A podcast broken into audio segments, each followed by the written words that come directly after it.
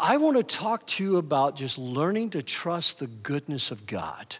And I think that's something that we don't often just talk about and reflect upon, that we can trust God's goodness to us. The Bible has a word that not many of us are familiar with. It's a Hebrew word, and it's called chesed. Hesed is where we get the word loving kindness from. Hesed is the word where we get his tender love, his, his loving mercies to us. It's a beautiful, beautiful word. And when I discovered that word, it became a, a word that sometimes I would just use in my prayer time, just because I wanted to remind myself of the root of it. God's loving kindness is a shock when you think about religions, because Christianity is the only faith, Judaism and Christianity are the only faiths that teach that God is a loving God, that he's a God who loves us. As a matter of fact, that shocking and surprising story in the Old Testament where God put Moses in the cleft of the rock and covered him with his hand, and when his glory came by, what surprised Moses and what surprised everyone was the words that the Lord our God, that he is a, he's full of loving kindness. He even shows his mercies and loving kindness unto a thousand generations of those who fear him or obey him and love him. He's full of grace and he's full of truth. And when I think about that, I have no right to expect anything from God.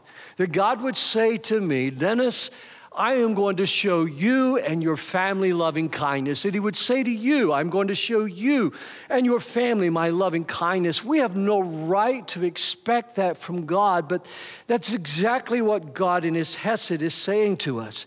And the shocking thing about Jesus was this, that Jesus came in the form of a servant. He came as one of us, born to his parents, uh, Joseph and Mary, the virgin birth, and lived among us as one who served, and said of himself, I came not to serve, but to be served. I came not to, to be served, but to serve. And the shocking thing was the death that he died upon the cross. And let's use a word that has more pathos. He died as a slave in order to set you and I free from our sins. That's the Hesed. It's the loving kindness of God. And so the surprise of the Old Testament, for people who read the Old Testament, sometimes people will tell me, I, I don't like to read the Old Testament. I'm troubled by the wars. I'm troubled by the judgments. It's important to remember this. Anytime you read about the judgments of God, they were always redemptive. Let me say that again. The judgments of God are always redemptive, that God is trying to bring good, and God is working to bring salvation to his people and to those who put their faith and trust in him and will serve him. So God's judgments are always redemptive, not only for us as people, but for the planet, for, for creation, and for nature. So it's very important to remember that. And so in our lives, all of us have, we have Absaloms. We have those people who like to collect all the bad stuff on our lives. They, they just somehow or another are a magnet for the people who want to criticize us or want to complain about us. So we all have Absaloms, but we all need a Nathan in our life. You, you'll collect Absaloms just the way that flies come to wallpaper, I mean to fly paper. You'll just collect Absaloms, but you need, you have to find a Nathan in your life. A Nathan is the, the prophet of God, the preacher of the word of God. He was the one that came to David when he sinned, and he says, David, you sinned. Now, when David was confronted with his sin, and I don't know if you remember, but years ago I preached a message on this in a Sunday morning service where David said, Lord, against you and you only have I sinned. And I asked the question, how could David say such a thing? How could that be left for us as the Bible? Uh, he committed adultery. He had Uriah murdered. He lied and covered it up to the, to the kingdom. How could he say against you and you only have I sinned? Because if I sin against you, I sin against God. If I sin against his children, I sin against him. We belong to God. God belongs to us by covenant. And so if we sin against one another, David recognized something that sometimes I don't think we tend to recognize. How I treat you is how I treat the Lord. And so loving kindness, therefore, becomes a part of our lives. But we also need Barnabases in our lives. And Barnabases are those who come to us because we're all flawed, we're all cracked, we're all, we all have failures in our life. That's the reason there are Absaloms out there, because they love to collect those stories of our failures. It makes them feel better about themselves. But we need those Barnabases that come alongside of us and point us to the loving kindness of God, the grace of God, the plan of God to make something of our lives the way he did for somebody like the Apostle Paul. So I'm going to ask you to stand with me one more time. And if you're watching at home, I might, would suggest this for you as well. Just stand out of reverence and respect for, word of, for the word of the Lord. From First Timothy chapter six, "But you, Timothy, are a man of God. So run from all these evil things. Pursue righteousness and a godly life, along with faith, love, perseverance, and gentleness. Fight the good fight for the true faith and hold tightly to the eternal life to which God has called you, which you have declared so well before many witnesses. And I charge you before God, who gives life to all, and before Christ Jesus, who gave a good testimony before Pontius Pilate, that you obey this command without wavering. Then no one can find fault with you from now until our Lord Jesus Christ comes again. For at just the right time, Christ will be revealed from heaven by the blessed and only Almighty God, the King of all kings and the Lord of all lords. He alone can never die. He lives in light so brilliant that no human can approach him. No human eye has ever seen him, nor ever will. All honor and power to him forever. Amen. Teach those who are rich in this world not to be proud, not to trust in their money, which is so unreliable, but their trust should be in God, who richly gives us all we need for our enjoyment. Tell them, use their money to do good. They should be rich in good works and generous to those in need, always being ready to share with others. And by doing this, they will be storing up their treasure as a good foundation for the future, so they may experience true life." Father, thank you for your word. And thank you that in the next few minutes, as you help me to unpack this, I pray that you would speak to each and every one of us. Let me be a Nathan as well as a Barnabas to this congregation and to those who are watching online today. Lord, let me bring the word of God. But let me also point people to the chesed, the loving kindness of God. That, Lord, you are more than able to fulfill your good plan for them to do good. For it's in Jesus' name I pray. Amen and amen. God bless you. You may be seated this morning. Well, I'm wrapping up the series that we've been in called Do Good. Next week, I start a brand new series we're calling The Knot. It's about marriage and family, and I know you're going to want to be a part of that. I am so excited, and we're going to illustrate that with a knot that uh, Becky and I are actually going to tie on the platform together next week. So I encourage you, invite someone, encourage someone to watch online if they can't be with us as well. One of the things that I've taken great pains in this series to say to you is this. That is, we are saved to do good works. We are not saved by good works. Our good works don't save us, because we would never know how many good works we had to do. We could never be good enough to merit the blood of Jesus. So we're not preaching salvation by good works, but we're preaching that God has saved us to do good works. And over and over, that's told to us in the Bible. And God enables to, us to do that through the skills, the gifts, the talents, the time, the treasure, the abilities, the story that God has given to us. So the first thing I'd like to point you to this morning that Paul says to young Pastor Timothy and is left recorded for us as the word of the Lord is, take responsibility for your life. Take responsibility for this one and only life that God has given you. Your greatest ability is not your musical ability. It's not your mechanical abilities. It's not your mental ability. It's not even your persuasive abilities. Your greatest ability is your responsibility. It's your ability to respond to the circumstances and the situations that God allows to come your way in life. It's your willingness to respond to those situations rather than to react to those situations. You know, there is someone among us that if you come in and, and you have to be very careful when you're coming around him, because you don't want to frighten or startle him, because he'll jump or he'll he'll scream. And so we're we're very careful when we knock on the door to knock quietly, because we don't want to startle them. We love them, and so we're able to choose how we respond to them so that they're able to respond to us. Churchill called, Winston Churchill called responsibility the price of greatness. If you want to accomplish something great in your life, then you have to be responsible with the time, the talent, the treasure, and the testimony or life story that God has given you. Now, it's my faith in God. Now, listen, this is very important. It's my faith in God that determines not only my behavior, but my character and my ability to respond.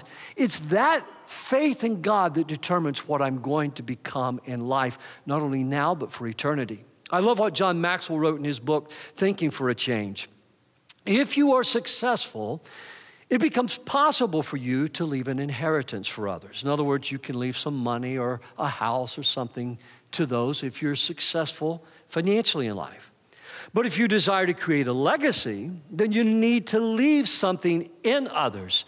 When you think unselfishly and invest in others, you gain the opportunity to create a legacy that will outlive you. Think about what Jesus did. It is Christ in us. Christ has invested in us. He invested his blood. He invested his life into us. He saved us from our sins. He gave us new life by his resurrection after he had been crucified for us. He gave us new life. And now Paul says Christ lives within us, the hope of glory. What we are, what Christ's legacy is, is found in his people who follow him.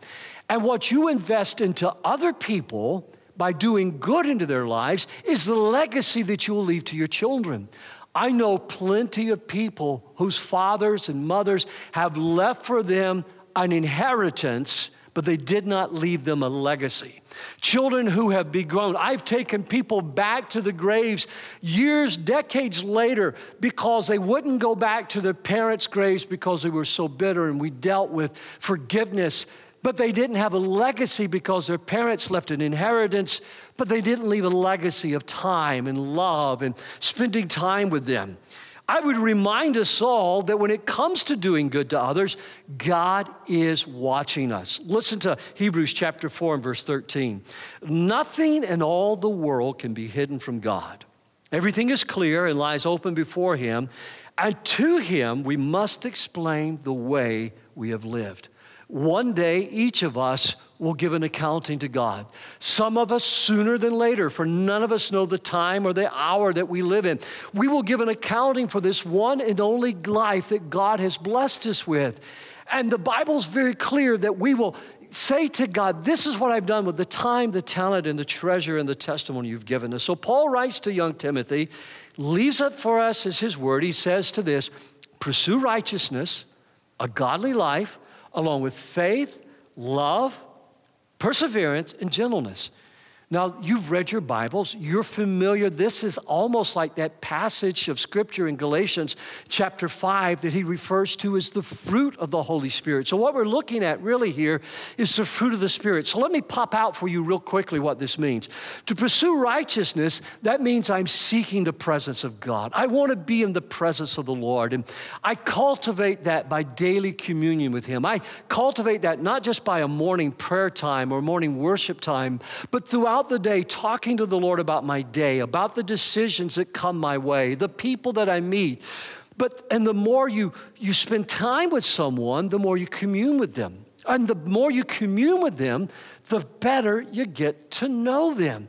That's the reason that people that are closest to us are the people that we spend the most time communing with. That's the reason that for a parent, the, the most painful time is when a child shuts down on them. For a husband or a wife, when the spouse shuts down on them.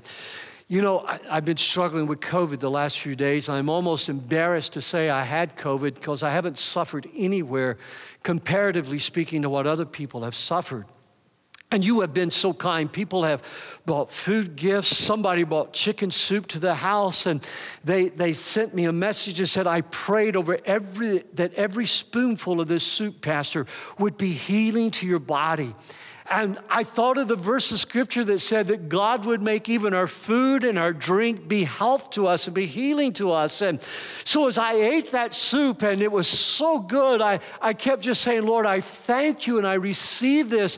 It's healing to my body because they were bringing good into my life. But there is a closeness that we enjoy as pastor and parishioner.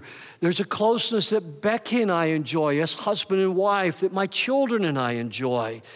So righteousness is seeking the presence of God.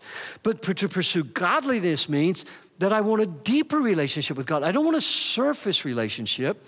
Now, when I talked to my doctor and he said I could come and preach today as long as I wore a mask when I was around people, when I talked to him, I said, so am I good to be able to to leave and go back upstairs and sleep with my wife, be in the bed with my wife? And he goes, yeah. So I got home and I told Becky, I says, we can go back to bed together. We can sleep together. I love her. And so last night, just laying next to Becky in the bed, it was like heaven because I love that deeper, closer relationship that we have. Godliness is saying, Lord, I want to be closer to you. Faith, pursuing faith, that means I want to apply what I'm learning. It's putting that relationship with God into action. That's the reason that I put a verb in all my points so that you can know what to do with what I'm teaching you and preaching. To pursue love means that I do good to others. That's what love is. Love is doing good, not harm to others. To pursue perseverance, well, that's having the courage, listen, that's having the spiritual courage to endure and stand fast in your faith. Look at me. Look at me right here in the eye for just a moment. I want everyone to get this. Every one of us, every one of us, your pastor included, we're going to be tempted to fall away from our faith from time to time. The enemy is always going to set traps trying to lure us from our faith. I was talking to one of the men in our church who does ice fishing. And he said, you know, some of my holes where I fish at, he said, they're this large. He says, they're, a man can fall through them. As a matter of fact, he said, I fell through one of my holes. So he says, every time I leave one of the fishing holes, he said, I cover it up with snow and I put pine boughs or I put flags or something in there so that people can see where the pits are. The enemy disguises his traps. You can't always see them, but if you've pursued a deep and an intimate relationship with God and you're seeking to do good to others, you will know when the enemy is trying to lure you away from him. And it takes spiritual endurance, perseverance to persevere. And then we pursue gentleness. And the Bible just simply teaches us that gentleness is strength under control. Gentle people are not weak people, but we are strong people. I love what Daniel Webster said. The most important thought that ever occupied my mind is that of my individual responsibility to God. Would you read that with me? It's up on the screen. The most important thought that ever occupied my mind is that of my responsibility to God. Now, later when you go home and maybe you look at these in your devotions this week, notice this. I want you to look. Not one of these concern your achievements. But every one of these concern your character. Not one of these concern what you leave as an inheritance, but it does concern what you leave as a legacy for those that will follow you. Number two, God tells us then in this passage, as how we do good and we trust in the goodness of God, use your money to do good. So often we think of our money as our trust in our security. We're told if we don't have this much, we're not secure. We're told if we haven't achieved this much, we're not secure. God says, if you're walking with me and living with me, you're secure. God will take care of us. And so he says, don't worry about trying to secure yourself with money, but trust me. Jesus is much more, now listen, Jesus is much more interested in why I give than how much I give. That's the reason that Jesus left us the story of the widow of the, and, and the, the widow's mite. And I remember my first time going to Jerusalem. And I bought a little widow's mite, and I went and thought about it, and was I went to the Wailing Wall where the temple used to be, and I remember Jesus' story of all the wealthy men that were coming and dropping their bags of offerings and gifts, and Jesus looked at his disciples as they were watching this, and he said to them, "You see this little widow woman? She has given her all. She's given because she loved me. She gave more than all these other wealthy men." I was called in to consult with a church that was having problems. And I will never forget a man standing up in this conflict this church was having, boasting about how much he gave to the church, boasting about how good a man he was. And I remember these words of Jesus, especially as I looked around at the widows and some poorer people in that church that I was sure were confident that they were weekly giving and tithing and trusting the Lord. And realizing this story, God was saying, this man had his moment of glory. He was able to boast and try to drag a, a group of people around him because of his wealth. Friends, my boast is like the Paul, is like the Apostle Paul's boast. Your boast is like the Apostle Paul's boast. We boast only in the cross of Christ. If we're going to brag at all, let's boast about how good Jesus is. And that's what the Scriptures have called us to do. Giving is not only a responsibility, but it's an opportunity, as Paul says, to do good. Because you gave in the Joyful Noise Christmas offering, there are children drinking clean water today. Because you gave in the Joyful Noise Christmas offering, there's a house being built in Nepal for a family who is homeless. Because you gave in the Christmas offering, there are churches being built. There are schools being built. There are families being fed. Brothers and sisters, we've done good, and we did it at Christmas time, where everybody is tempted to spend more on ourselves than we are to spend upon others, and we did it beyond our regular tithes and offerings. You see, giving is my response to God's goodness, both in the past, in the present, and in the future. This is what Paul says, use your money to do good. I don't know if you ever listened to Bishop T D Jakes, but when I get to heaven, I'm going to be able to preach like he does. I love to hear that man preach. But he wrote in his book, Maximize the Moment, he wrote these words, riches are what you have, but wealth is what you are. You're wealthy in opportunities, wealthy in creativity, wealthy in the chance to prioritize your life, maximize your potential, and reassess your strengths. You're wealthy because God loves you. Will you say that with me this morning? You are wealthy because God loves you. Read it off the screen. You are wealthy because God loves you. Now look at your neighbor this morning and tell them, you are wealthy because God loves you. I'm going to tell you something. That brings joy. That makes my little boy jump up and down inside. It makes something happen to me. Listen, if my children didn't love me, if my wife didn't love me, if this congregation didn't love me, God loves me. If you didn't love me or my wife or my children didn't love me, I tell you, my life would be poor, I would be sad, but still because God loves me. That's the reason it is so important that we recognize what the chesed of God is. Don't let that ever slip out of your mind. That when God covered Moses and the glory of God passed by, it wasn't how powerful, it wasn't how omniscient or how much he knew. It was this, that God is full of loving kindness and to the children in the generations of a thousand generations that follow after him. God loves us this morning. So let's have the right perspective on money. Let's have the right perspective. The Bible says true godliness with contentment itself is great wealth. This week, a friend of mine who lives in another state who heard that I was sick, and I was his pastor in his younger years, and today he's a very successful businessman, has a company that has been franchised across the nation, and he called just to check on me. And we got to talking about stewardship. And he told me, he said, you know, you taught me about stewardship. And he says, when I teach people now about stewardship, he said, this is how I teach them. He says, I say, watch a groomsman at a wedding.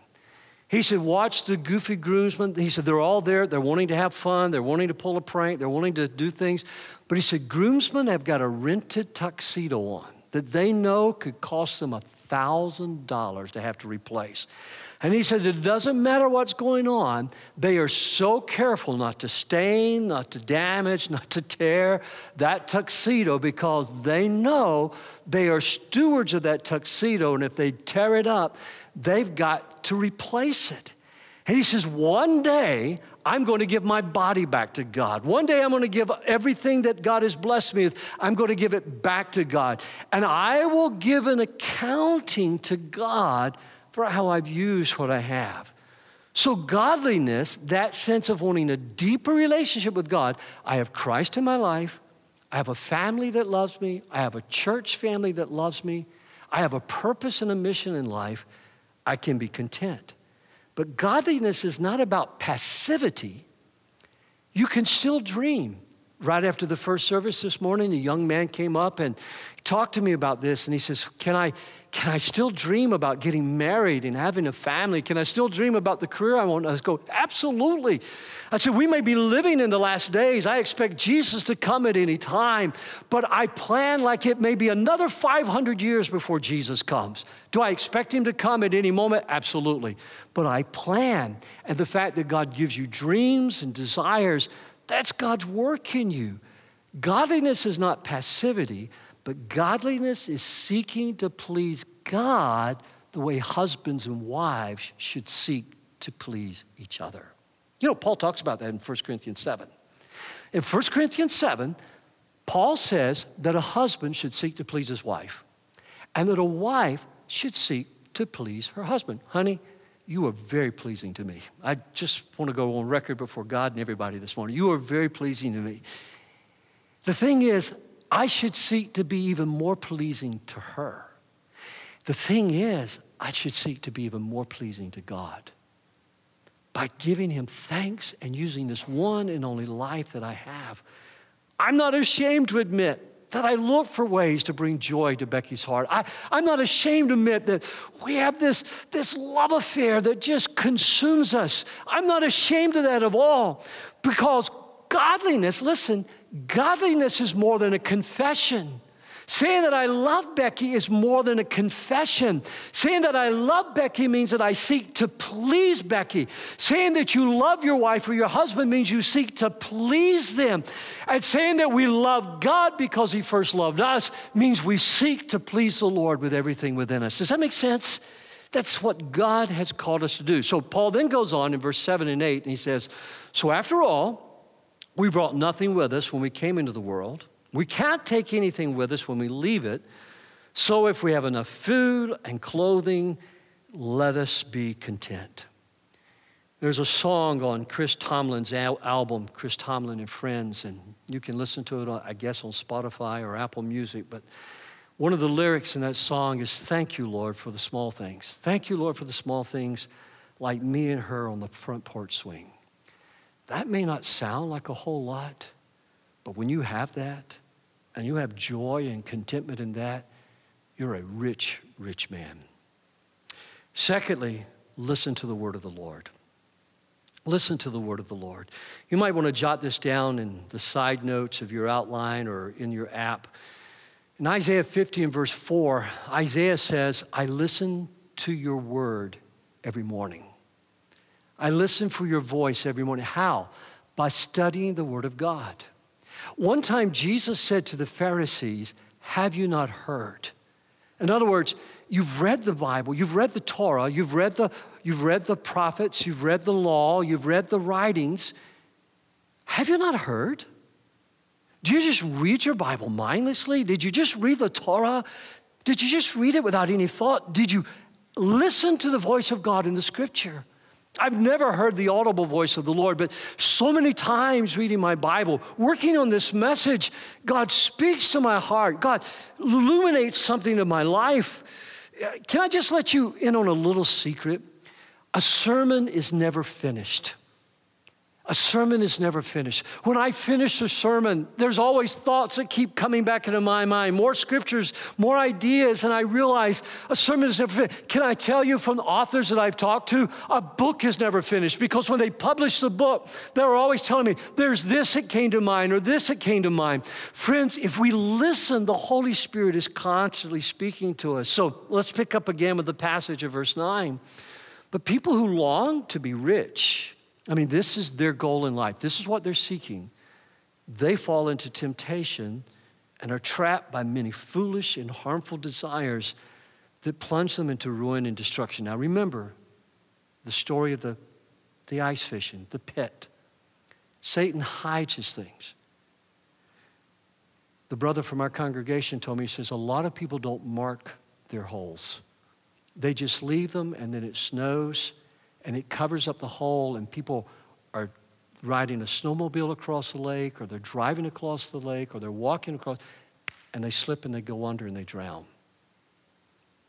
You see, when your longing is for anything other than God, you're much more likely to fall into a pit. Verse ten, he goes on to say, for the love of money is the root of all kinds of evil. Notice it's not money, it's the love of money. And some people craving money have wandered from the true faith and pierced themselves with many sorrows. So how can I obey what the word of the Lord says and do good? I begin with tithing, putting God first in my life. Tithing is a statement of gratitude. I bring to the Lord my first fruits and say, Lord, thank you for giving me the strength and the ability to be able to earn a living for my family. Thank you for the ideas. Thank you that you are the source of life. Thank you, Lord, for giving to me so that I might give to others. Though he was rich, the Bible says, Jesus became poor that we might become rich. But tithing is also a statement of priority. It says, I put God first in my life. I, I balance my priorities. In my life, in my life, I think I've summed these up for you before. I, I balance my life with five P's. There's personal, my personal walk with the Lord. There's partner, my marriage with Becky. There's parent, my, my relationship with my four children and my four grandchildren. There's pastor, my relationship with you. And there's pilgrim, my walk with others in the, in the community, with people that, in other churches, as well as people that are lost, and being sure that I live as a pilgrim. So I balance my priorities. I balance them, my time, my talent, my treasure, and my life story. In other words, stewardship is lordship. And then finally, tithing is a statement of faith. It says, God, I'm not trusting my money for the future. I'm not trusting my four oh one k. I'm not trusting my pension. I'm not trusting Social Security. I'm not trusting anyone but you. God, you've got this. Now, that doesn't mean I'm not responsible. Remember, responsibility is your greatest ability. I put God first. It's the expectation that God will be first in my life. And then finally this morning, I live a focused life. I live a focused life. The Oxford High School shooting shook me this year, or this past year. I was talking one day with our Youth Alive director for Michigan, and I struggled with it. It's been years since I personally have been called to a campus where there's been violence. And you don't forget it. You just don't forget it. My heart breaks for the parents of those who lost their children. My heart breaks for the students who witnessed the violence, the slayings, the bloodshed. They won't ever forget it. My heart breaks for the first responders, the police officers that I've talked to, and it says, I can't get those images out of my mind. My heart breaks for the pastors that have to preach the funerals. My mind doesn't go to what so many other people's minds seem to go to, whether it's politics or gun control laws, pro or con, but my heart breaks. We never forget Columbine. We never forget Sandy Hook. And then it just came so close to our community at Oxford. As I was praying and just seeking God for comfort for these families, and on that particular Sunday, how to address our congregation and to lead our church in our Saturday night prayer service, I was reminded of the words of Jesus, that in the last days there would be worldwide lawlessness. As Russia gathers its troops on the border of Ukraine, as war continues to rage in the Middle East, as there's war throughout the continent of Africa, places that I've wanted to go back to that aren't even safe to go back to is, is short-term missionaries like we've sent from our church are kidnapped in Haiti by gangs. As our borders become, it seems like, places of warfare. I could go around the world as Hong Kong is, is being put under the, the pressure of China and, and prisoners being put away for life, pastors being put away for life in China. As the Muslim world continues to erupt, not only in their, their, their, their, their, their violence against Western democracies, but their violence against one another, there's worldwide lawlessness. Graves are dug every day for people that shouldn't die. Somewhere, every single day, every six seconds, look at me, look at me. Every six seconds, a child dies. Every six seconds, a mother or father grieves. Jesus said that in the last days, there would be natural convulsions, and you just witnessed again another volcanic eruption that nearly destroyed the island of Tonga. Dwayne Jones, who stood here at our behind our pulpit and preached the gospel, was the first missionary in the Tonga, and his family paid a heavy price. His, his children were almost murdered. They had to be evacuated from the island. Dwayne stayed in order to reach the Tongan people, paid a heavy price. They carved a, nut, they carved a, a cross into his son's chest as Dwayne continued to preach the gospel and would not leave. And now there's been a, an island-wide revival, and I was at the General Council when the Tongan choir came to sing there. And now this island just about wiped out by this volcano, and it seems like more and more of these earthquakes and volcanoes are happening. Jesus said that would happen. I Googled, was there an increase in it? And yes, we're seeing something happening in our world. Jesus predicted in the last days there would be an overemphasis on sex, and for the first time, people don't want to be identified as male and female, but they want to be identified by their sexual preferences or how they choose to have sex. That, it makes no sense. Jesus said in the last days there would be an acceleration of technology. I thought email connect, connected the world. But we have seen just how interconnected the world is now with our technology and Zoom and wonderful opportunities for both good and evil. I was in our family room praying about this. I was home alone and last year, I just couldn't imagine the pain of those parents burying their children. I was praying for them that Christmas time, somehow or another, the, the peace of God, the joy of Christ would permeate their hearts. And it was that moment that the thought crossed my mind. Noah, love the moments when your son wakes up. Love the moments, Rich, when you're playing with your grandchildren. Love the moments when you're sitting in front of a fire or in a warm house having a good meal. I don't mean to be light, but love the moments when you're sitting down and you're having your favorite meal and savor the fried chicken and the banana pudding. Love the moments of life that sometimes don't seem so important, but when they're gone, you miss them forever.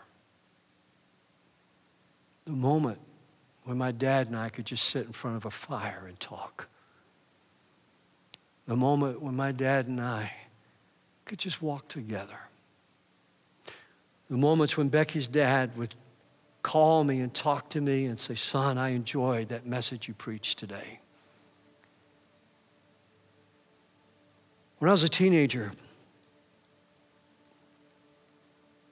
those of you that are my generation, you'll remember a lot of the folk singers. They sang a lot about death and dying. Vietnam was raging. There were all kinds of questions coming up about death and dying. We wanted to know what happened. I would preach about that topic from time to time. What happens after I die? I preached it as a youth pastor. I, I preached it as a, as a senior pastor. I preached it when I traveled. I preached it here at this church. I'll preach it again this year. What happens after I die? Today's movies give us the imaginations of what people want to believe happens after they die. Some of them are so fantastic that I've watched, and my curiosity is as a preacher of the gospel and to hear what the culture is saying. Some of it's built out of Eastern religions. Some of it is just totally made up. Some of it is full of despair. Some of it is so dystopian that the world will never get better. But the Bible gives us a clear picture of what to focus on. Focus your life. Heaven is a place where there will be no more death, no more dying, no more pain, no more suffering, no more hungry children, no more war, no more digging of graves. It's a life where we will have this creative relationship with God and creative relationship with one another. Somebody else asked me after the first service, says, what will our relationship be like with other people? I said, oh, we will know each other even as we are known. There'll be no need for the smiling mask. There'll be no need to hide from our past. There'll be no need for a Barnabas or for a Nathan. And there will be no Absaloms there collecting the bad stuff, because we will be known even as we are known by Christ. Hallelujah. What is hell? I don't really know.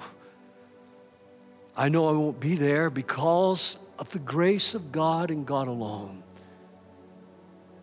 But I do know it is a place of eternal suffering and torment and separation from God. And you and I will only be in heaven by the grace of God through Christ.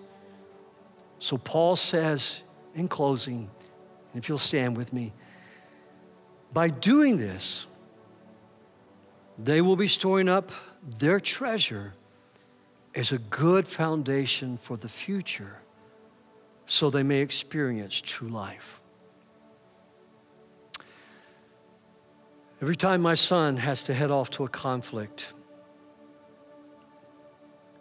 I take comfort in two things: that I know the Lord is going to watch over him, and I know that in watching over him, that whether he lives or whether he dies, heaven will be his home, because he stored up a good foundation for the future.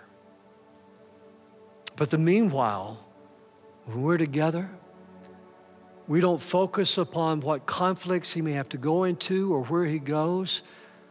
We enjoy the small moments of life. He loves tandoori chicken. So we'll eat tandoori chicken and dip it in sauce. He loves to make homemade hummus, and so we'll make the hummus and we'll eat the hummus together. We'll go for long walks. He'll have on a backpack of seventy pounds, and we'll talk, and those are moments I live for. The small moments. Whitmer wrote in his book, Becoming Worldly Saints, we must see God's gifts of creation as windows into his glory and opportunities to praise him. But we must also find pleasure in them. We should thank God for our day on the lake, but we don't need to say, praise you, Jesus, with each cast. But we must thank God for our daily bread. It's okay to focus on the flavors of our sandwich while we're eating it. I don't go while we're walking, son, I'm so glad. Praise God, we get to walk together.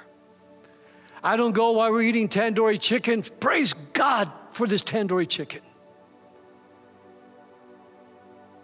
But before I go to sleep at night, I say, God, thank you for another day to enjoy the goodness of God, to trust the goodness of God, and to do good with this one and only life that I have.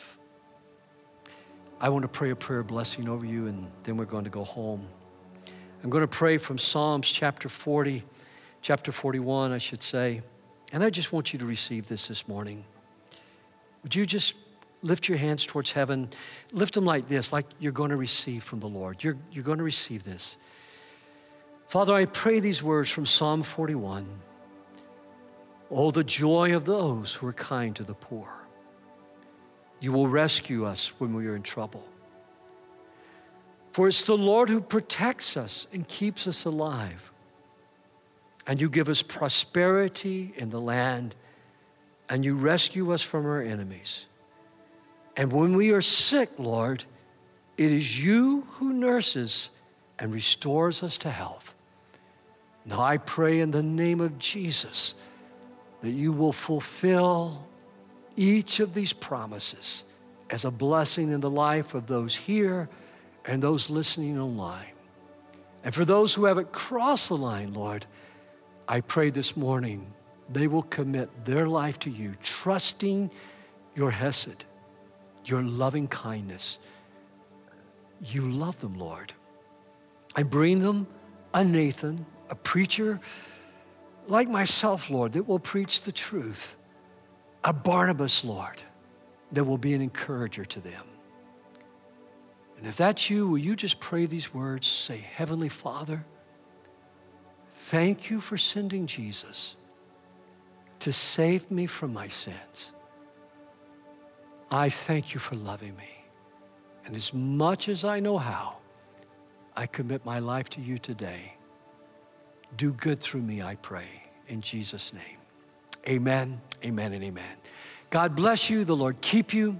The Lord watch over you, smile upon you. Have a great afternoon. I'm not going to come back and greet you, but if you'd like prayer or want to talk, I'll be right down front with a mask on. God bless.